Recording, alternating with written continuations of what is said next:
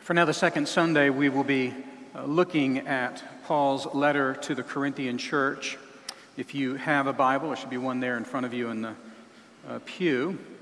You can certainly see the passage before you in your worship bulletin, but we are looking at uh, 1 Corinthians chapter 12.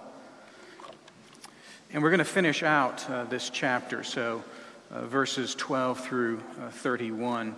And the reason we are looking at 1 Corinthians chapter 12 is because we are uh, reminding uh, one another that we are called to serve the church body.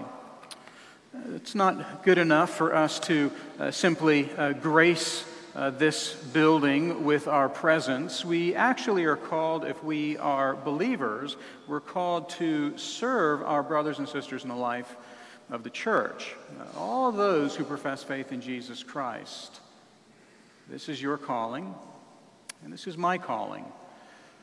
And a passage of scripture like 1 Corinthians chapter 12 reminds us of that, and so we're spending two uh, Sundays uh, in this chapter. Little theologians, uh, very grateful that you are here uh, with us this morning. I want you to draw for me, uh, if it's okay with mom and dad, a self portrait. Just draw a picture of yourself. The image that Paul has for us in this chapter is one image. It's the image of a human body.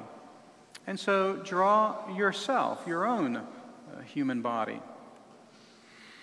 Our passage again is 1 Corinthians chapter 12, and we'll begin at verse 12. But first, why don't you join with me in prayer? Let's pray together. Father, we need you to not just command us, to tell us what to do as those who belong to you through Jesus Christ. We need you to energize us to do those things which you command us to do. We need your Holy Spirit. We need, we need that Spirit to work deeply in us and we need that Holy Spirit to utilize who we are as people such that the Holy Spirit's work would be manifested in what we say and do, and even in what we think.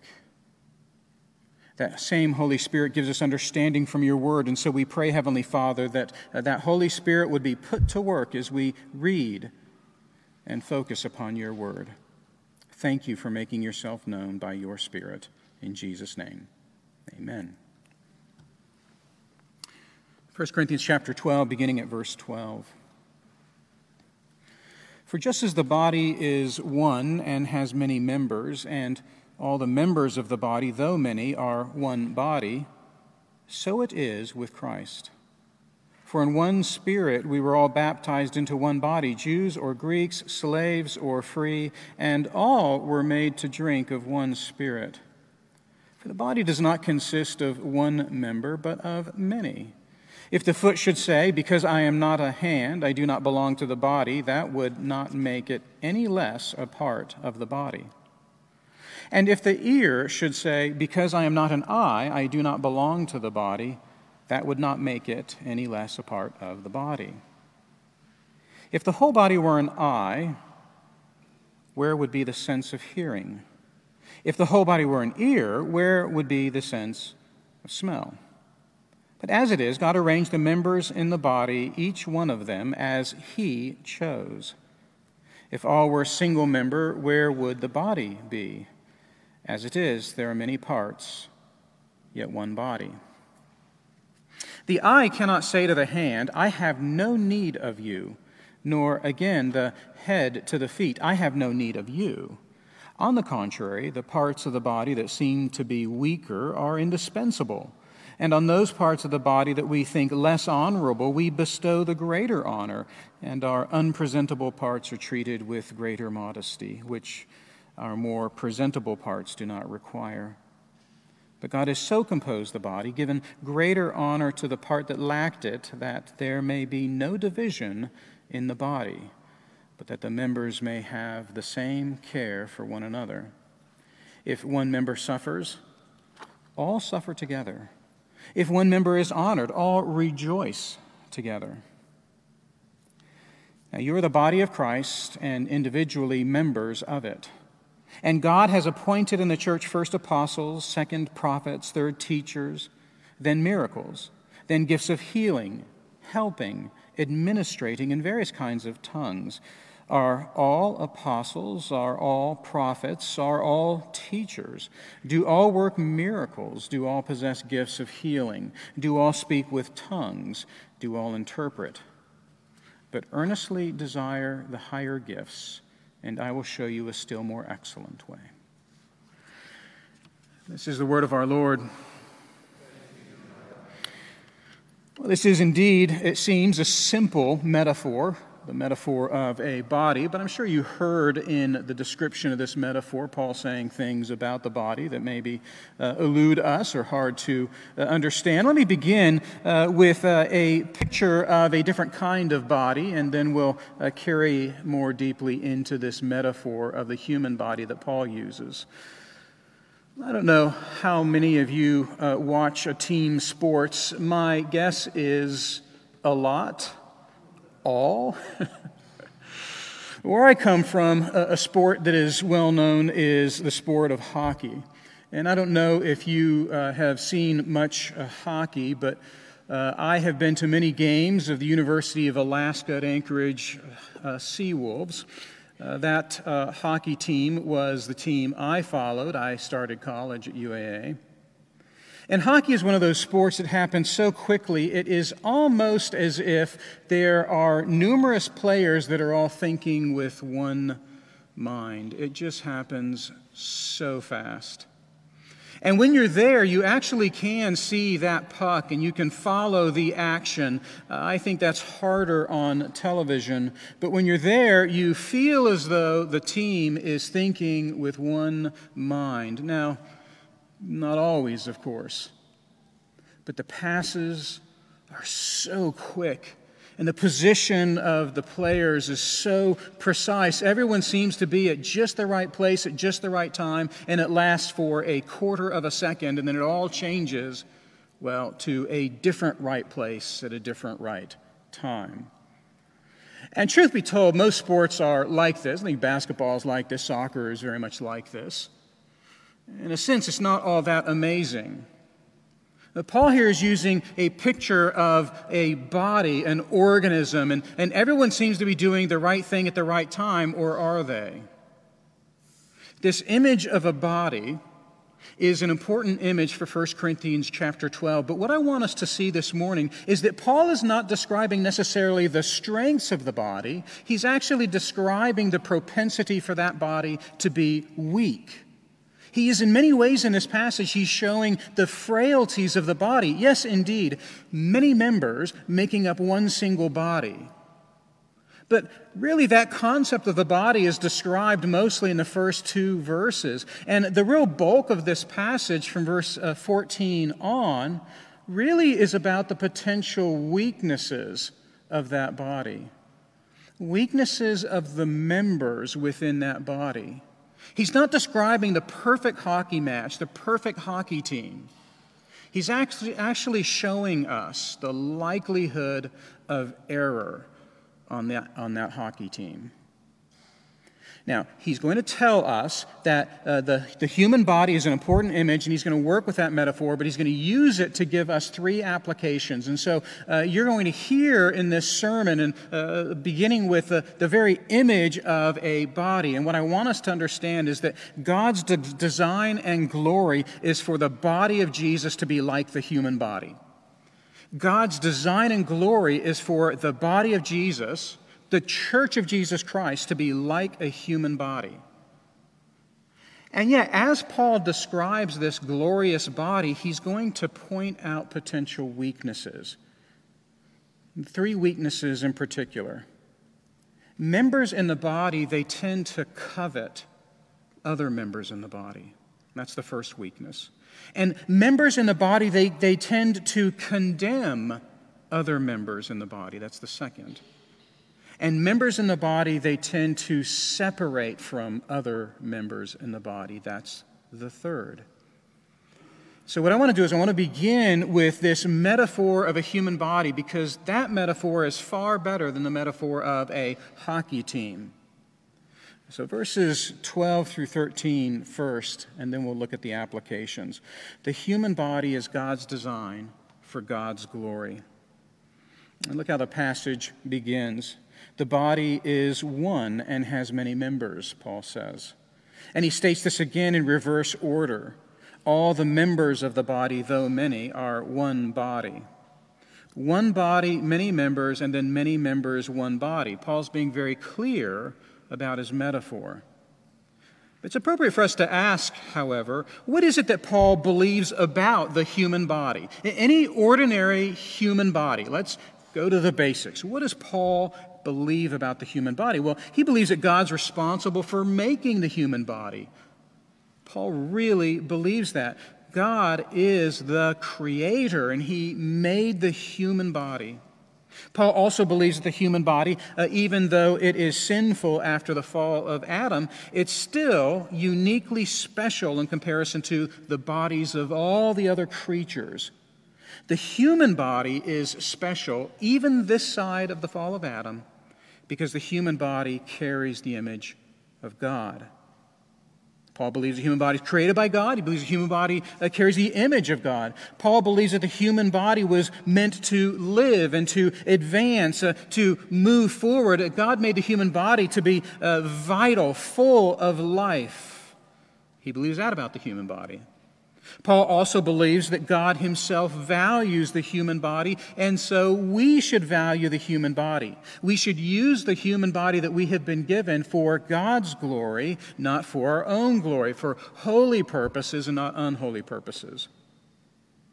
Paul certainly believes the human body is occasionally unhealthy, uh, sick, lame, damaged. Uh, even his own body is corrupted by what, we, what he calls the thorn in the flesh.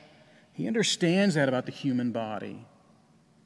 Paul also believes the human body is meant to relate to other human bodies and to relate to God. Uh, the human body was not meant to be alone, but to be with other human bodies.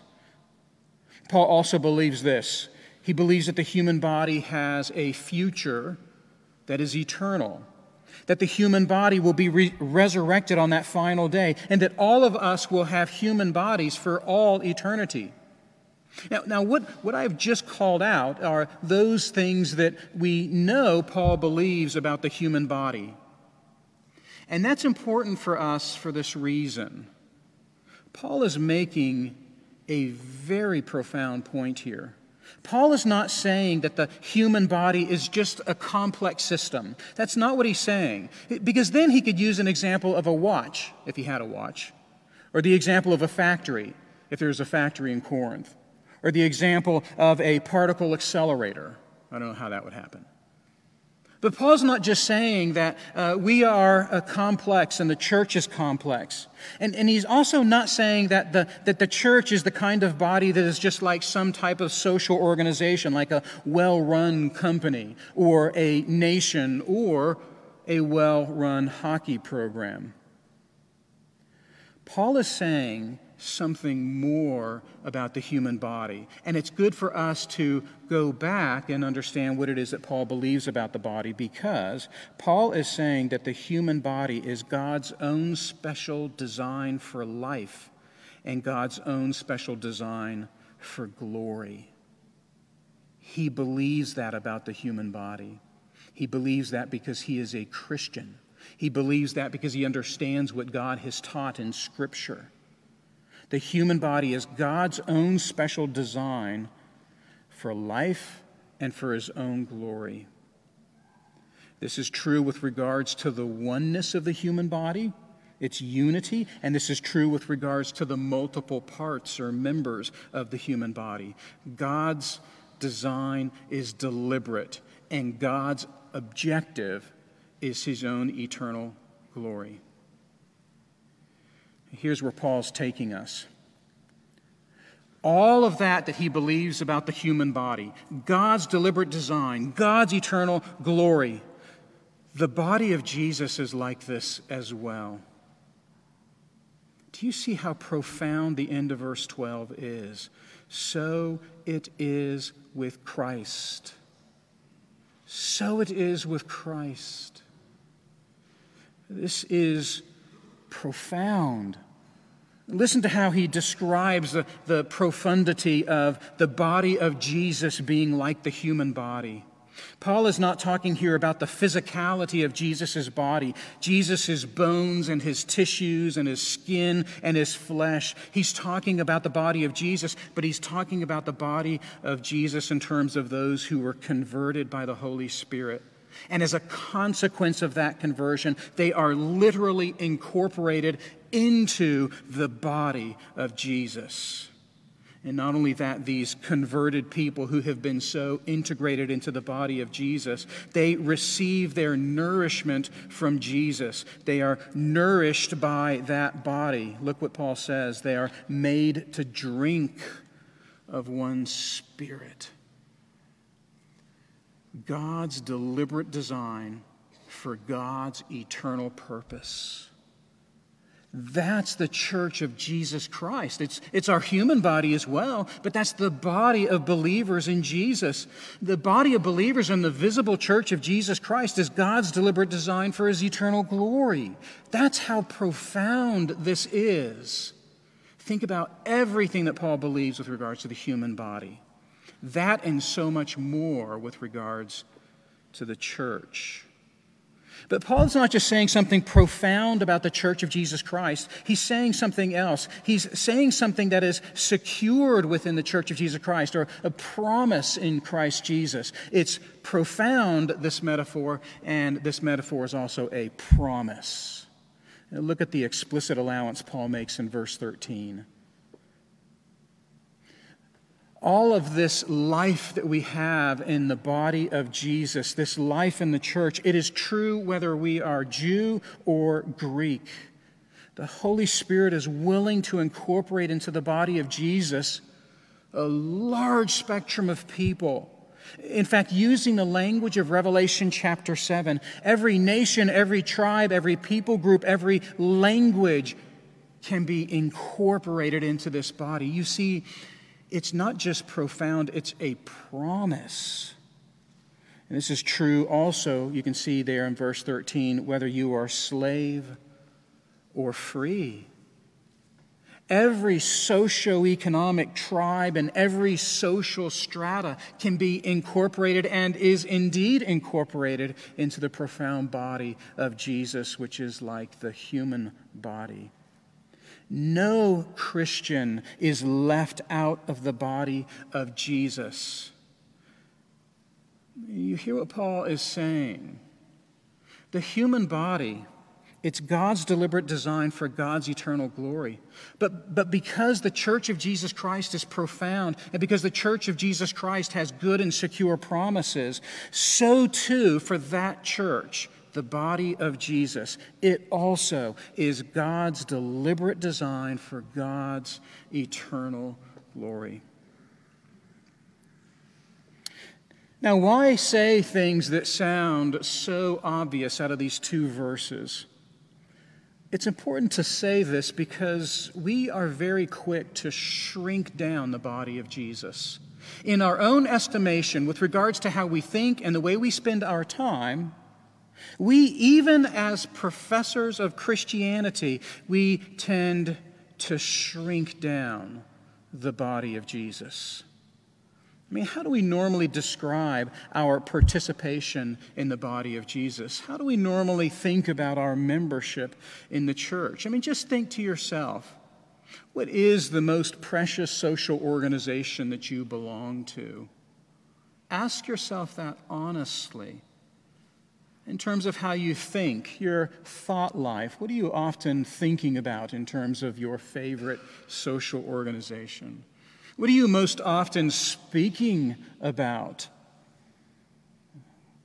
What are you doing with your time? I venture to guess that there are a number of competing social organizations in our minds and in our speech and in our actions. Is our family name more important? Than being a part of the body of Jesus? The ancestry of our, sit, of, of, of our family, is that more important to us than being a part of the body of Jesus Christ and that ancestry? the college that we attended, the colors of that college, our fanhood, our regards with, uh, uh, the, uh, about sports teams. Are these the kinds of things that we are most passionate about? Is that our favorite social organization? Just think about this for a moment.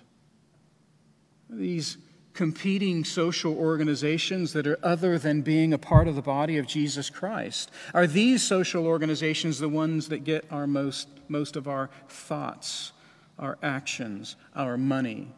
Do we think about these social organizations as the very core of our identity? And if so, where's the church? Where's the body of Jesus? How interesting that we would uh, care about our physical bodies and our history and our sports teams far more than what that physical body, Paul is telling us, points to. God's de- deliberate design for God's eternal glory. If you profess faith in Jesus Christ, you're a part of that body. That's the body that you belong to. That's the body that is secured by Jesus Christ. That's the body that, that Jesus talks about. And, and this is the body that Jesus nourishes. This is the body that Jesus longs to see in the final day, and he will see that body face to face. This is Jesus' favorite body. To put it in uh, silly uh, terms, uh, this is Jesus' great fan. Uh, the, that, that body is the, is the body that Jesus paints his face for, the, the, the body that Jesus cheers for, the body that Jesus pays anything and everything to care for and to be the fan of. Does that sound like racy terminology to you? That's his body. What's the most important body to you? Now, this is merely the introduction of that concept or the metaphor of a body in these first two verses. Now, I want to jump through uh, verses 14 through 31. You see, it's just a two point sermon. It's the principle of the body of Jesus, and it's the application of the body of Jesus. And beginning at verse 14 to the end, I want us to see three applications of the grand picture of what the body of Jesus is like.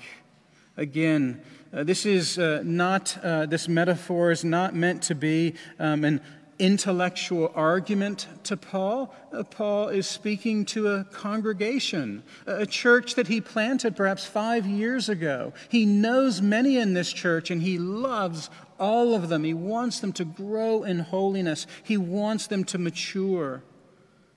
Paul's not using the imagery of a body even though it's profound and even though it encapsulates a promise, he's not using the image of a body in, in, in simply intellectual, philosophical terms. He's being practical. These three practical applications, even a child could understand. They just need to be able to reflect upon how their own body is made by God.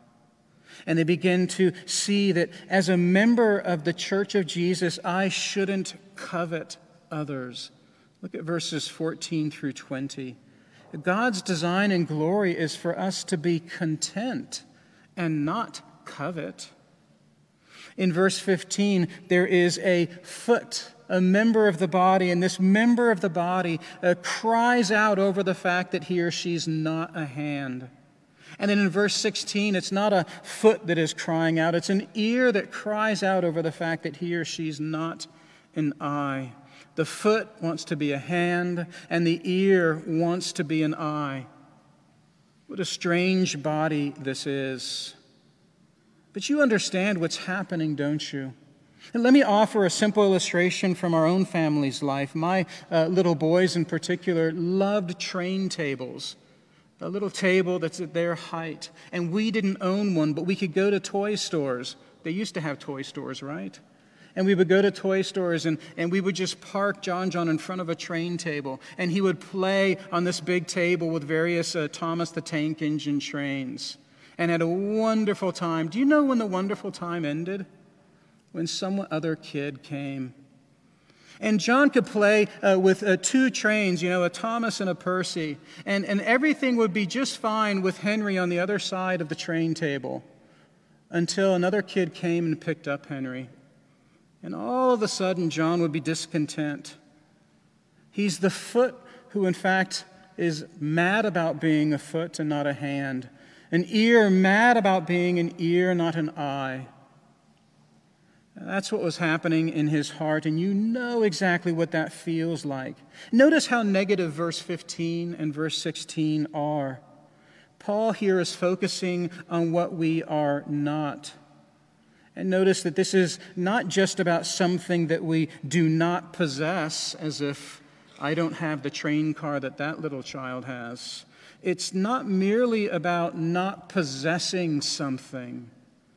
It's almost as if that could be manageable.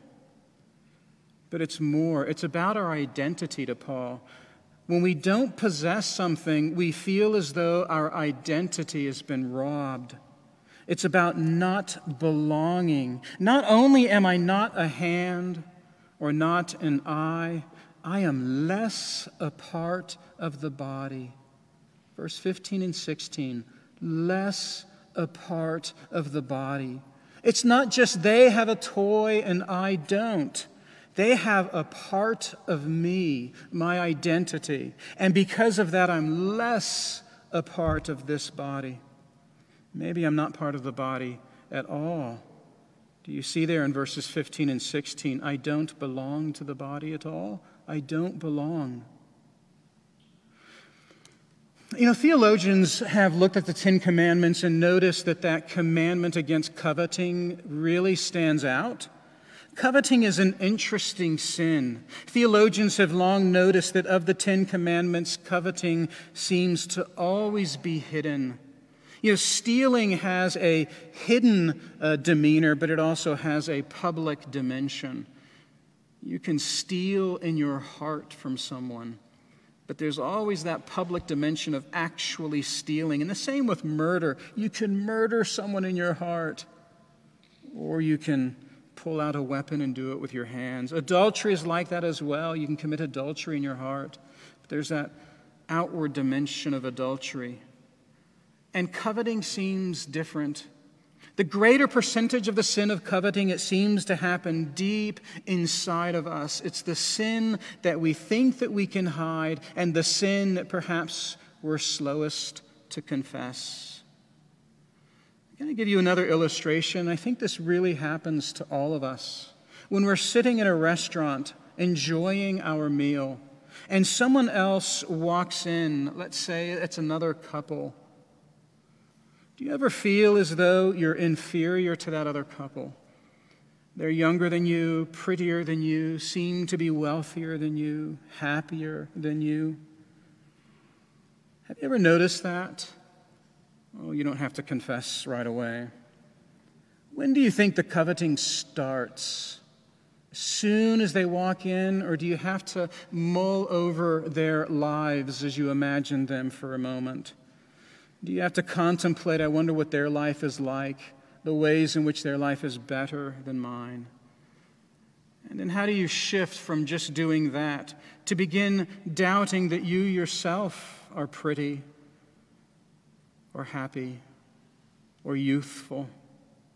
And, and then uh, after a moment, you're not only uh, doubting that, you're doubting your own emotional state. You're less of a person somehow than this couple who has just walked in.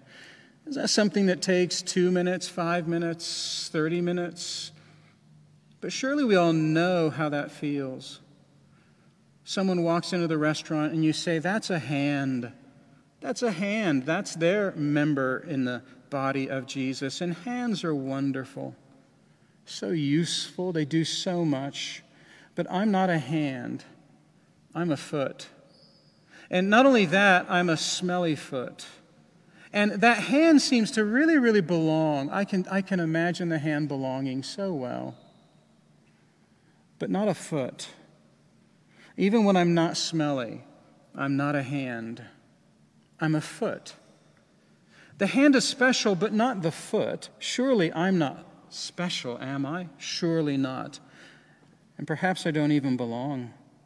No, I'm, I'm sure I don't belong. I wish I were a hand. If I were a hand, oh, if I were a hand, I wouldn't feel the way I do right now. I wouldn't feel that ever again. I'd feel complete if only I were a hand. Isn't that foolish? I mean, it's, it's just silly. Little theologians, are you laughing inside? What a silly thing the pastor just said. But we actually feel this not just in a restaurant, we feel this in the church. We don't have to pretend that we're in a restaurant, but in a sanctuary like this, what perhaps is the first thing, maybe the second thing we think of when someone walks in?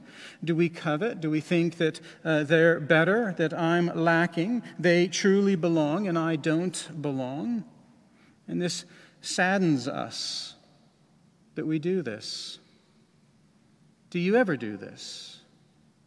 It shouldn't merely sadden us, it should convict us because coveting is a sin. Do you want to know the proof of that? Look in verse 18, and would you help me to, uh, to teach you that verse 18 can be, can be read positively and it can be read negatively? It can be something that is glorious and wonderful to hear, verse 18, but it also can be something that's very difficult to hear. Look at what it says. As it is, God arranged the members in the body, each one of them as He chose. Isn't that beautiful and painful at the same time? God has a deliberate design for His church, and He has apportioned uh, the members to be members as He sees fit. He chooses and He arranges how gloriously liberating we should receive that. He knows what's best. Coveting is so inappropriate, but at the same time, He knows what's best. He chose, He arranged. You see, that can be positive and negative at the same time. But saints of Jesus Christ, members of the body of Jesus, he did arrange and he did choose. The body of Christ is God's design for God's glory. And guess what, Christian? You belong. You belong. Never should you think that you don't belong. You do belong. Do you believe that? Because God designed the church body to consist of members, and God baptized you into that body as a member that is different from, distinct from other members. You belong not because you measure yourself well with other members, you belong because God designed his body with you as a member. And yes, it is true. You may not like yourself as a member, and you may struggle with uh, coveting the, the, the kind of work that others are doing. But God likes you as a member of the body of Jesus, and God loves you as a member of that body. He arranged it, He arranged you his design for his glory.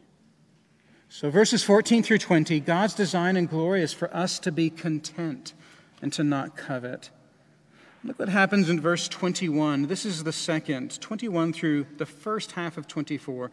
God's design and glory is for us to commend others, not to condemn them.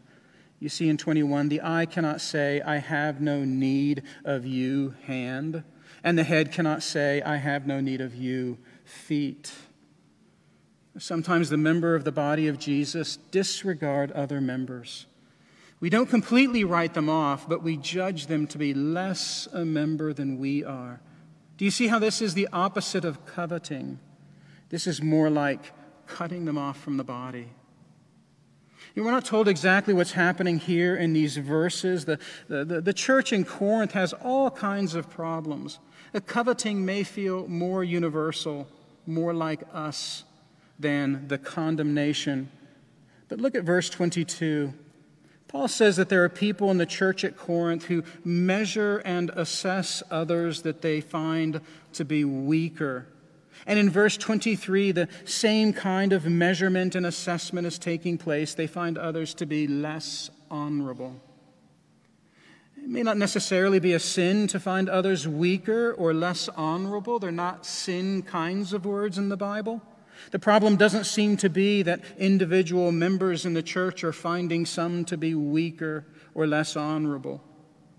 Many commentators believe that Paul is describing what is actually a normal reality in the church. That in the church, there are those who, would, who you could call weaker, those who you could call less honorable. They're not moral categories, it's just the way the church is.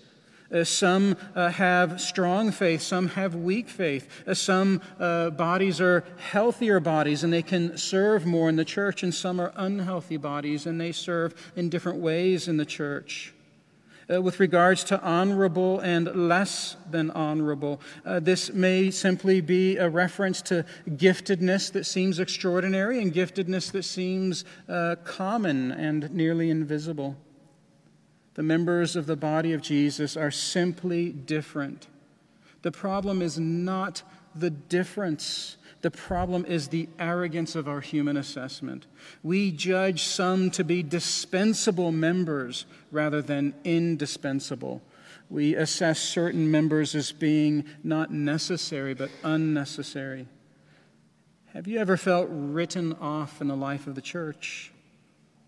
And Paul says that rather than condemn, we are to commend in a particular way. I think all of uh, 23 and 24, uh, read this with the language of clothing. The word for bestow in verse 23, it's, it could be read as uh, dressing or putting on clothing. And all Paul is saying is that there are, we have different parts of our human body, and we cover different parts of our human body in different ways. You can walk into a store with your arms uh, uncovered but you should cover your torso.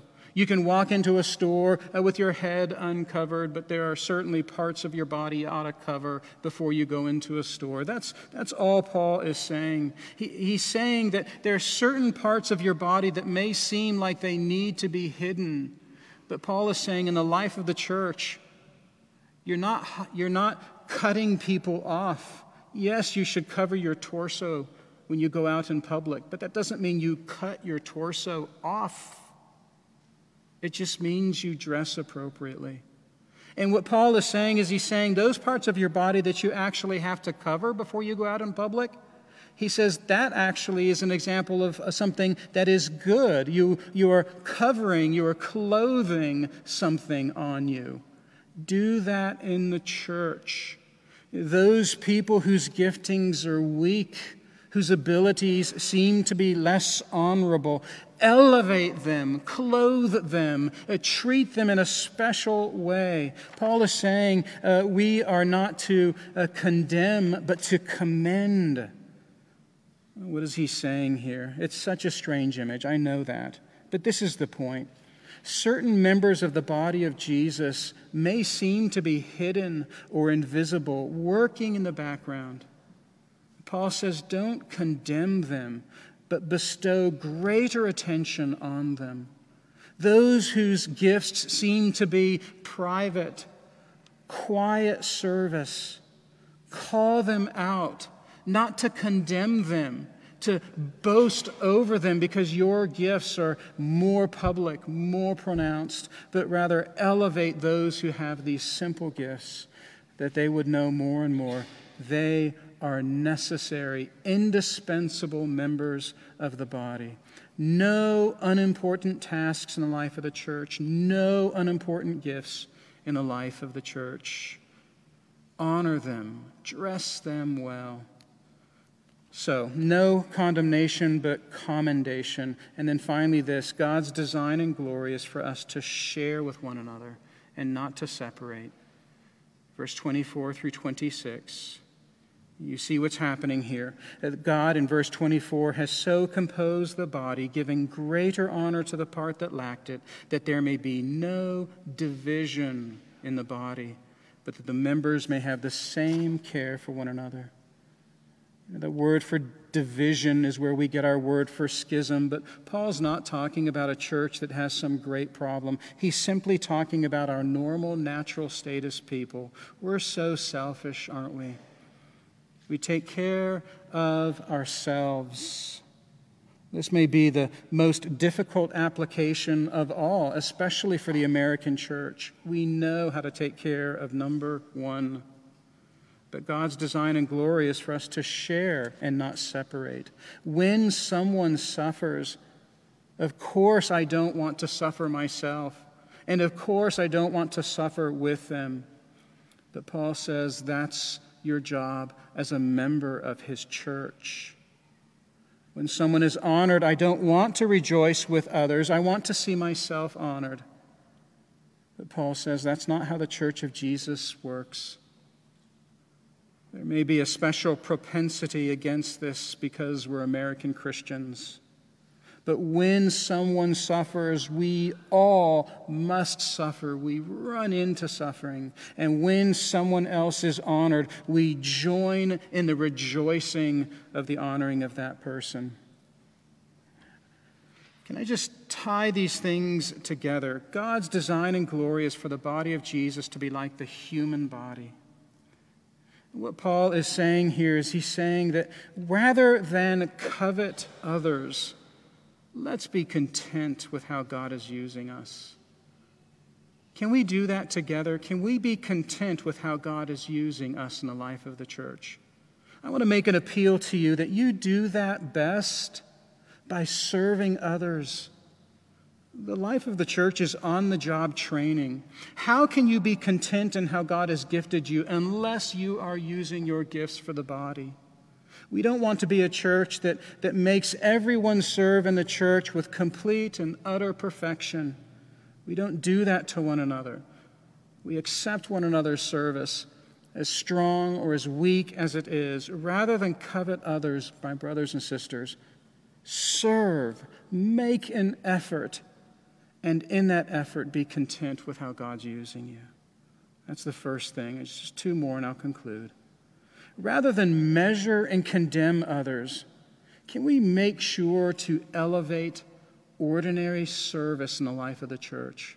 We're Presbyterians. We, we put a tall stake in uh, education and knowing our doctrine well and quoting theologians with multisyllabic last names. But there is so much ordinary ministry in the church, and you know this. You have been helped by others, served by others in simple ways that no one knows about. Let's us as a church body, rather than measure others, let's elevate the ordinary. Would you thank your teachers? Would you thank those who are helping you and helping others? Would you focus your eyes on those hidden gifts and abilities in the life of the church and seek those people out to thank them? That's the second. And the third is this rather than separate from one another, let's share with one another. You know, as we serve one another, we think about that as an expending of energy for others, and it is that. But it's also just being with a brother or sister in Christ. Let's share intimately. You know, we have four values as a church, but we have three attitudes, the ways in which we want to pursue those values. And the atti- three attitudes are hospitality and hope and relationship building. We want to be the kind of church that's not just serving one another, but understanding that in that service, we're building relationships with one another. Paul's not saying in 1 Corinthians 12 that the church, because it's like a human body, is perfect. He's not saying that. But we must understand that it is God's design and glory that this be happening in this church, Covenant Presbyterian Church. This is the body of Jesus, God's design for God's glory. Would we take that to heart as a church? Join me in prayer. Our Father in heaven, we thank you for the wonderful way in which you've made the church. Would that humble us? And would we delight in being used by you for your glory? In Jesus' name, amen.